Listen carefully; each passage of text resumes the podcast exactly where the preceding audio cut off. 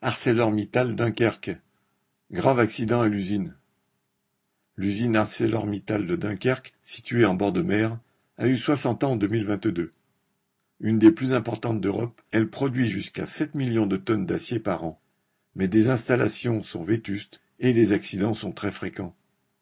Le 30 mars, le plus gros haut fourneau de l'usine, le HF4, a percé. Cela a conduit au déversement de 150 tonnes de fonte en fusion et un incendie lançant des flammes de trente mètres de haut a détruit une partie du bâtiment. Par chance, personne n'était présent à l'endroit où la fonte s'est déversée.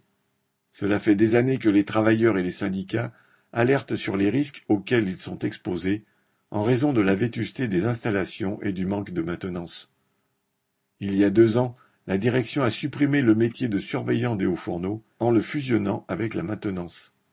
Il y a donc moins de travailleurs pour vérifier l'état de l'installation, la chaleur des hauts fourneaux et les possibles défauts de fonctionnement.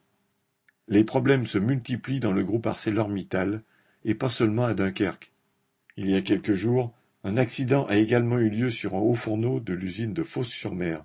Le 23 mars, dans celle de Gironne, en Espagne, un incendie s'est déclaré dans un haut fourneau. Ces dernières années, les profits du groupe ArcelorMittal atteignent des records. Encore cette année, il annonce le rachat pour un milliard de ses propres actions pour servir les actionnaires. Tout cela se fait au détriment des salaires et de l'état des installations qui se dégradent et rendent les conditions de travail de plus en plus dangereuses. Suite à l'incident de l'usine de Dunkerque, la production est très fortement réduite et cela pourrait durer plusieurs mois. Pour le moment, ce sont les travailleurs de la sous-traitance qui sont les plus directement touchés et subissent pour certains la mise au chômage partiel. ArcelorMittal est responsable de ce grave incident, c'est à lui de payer. Tout le monde doit garder son travail et son salaire entier.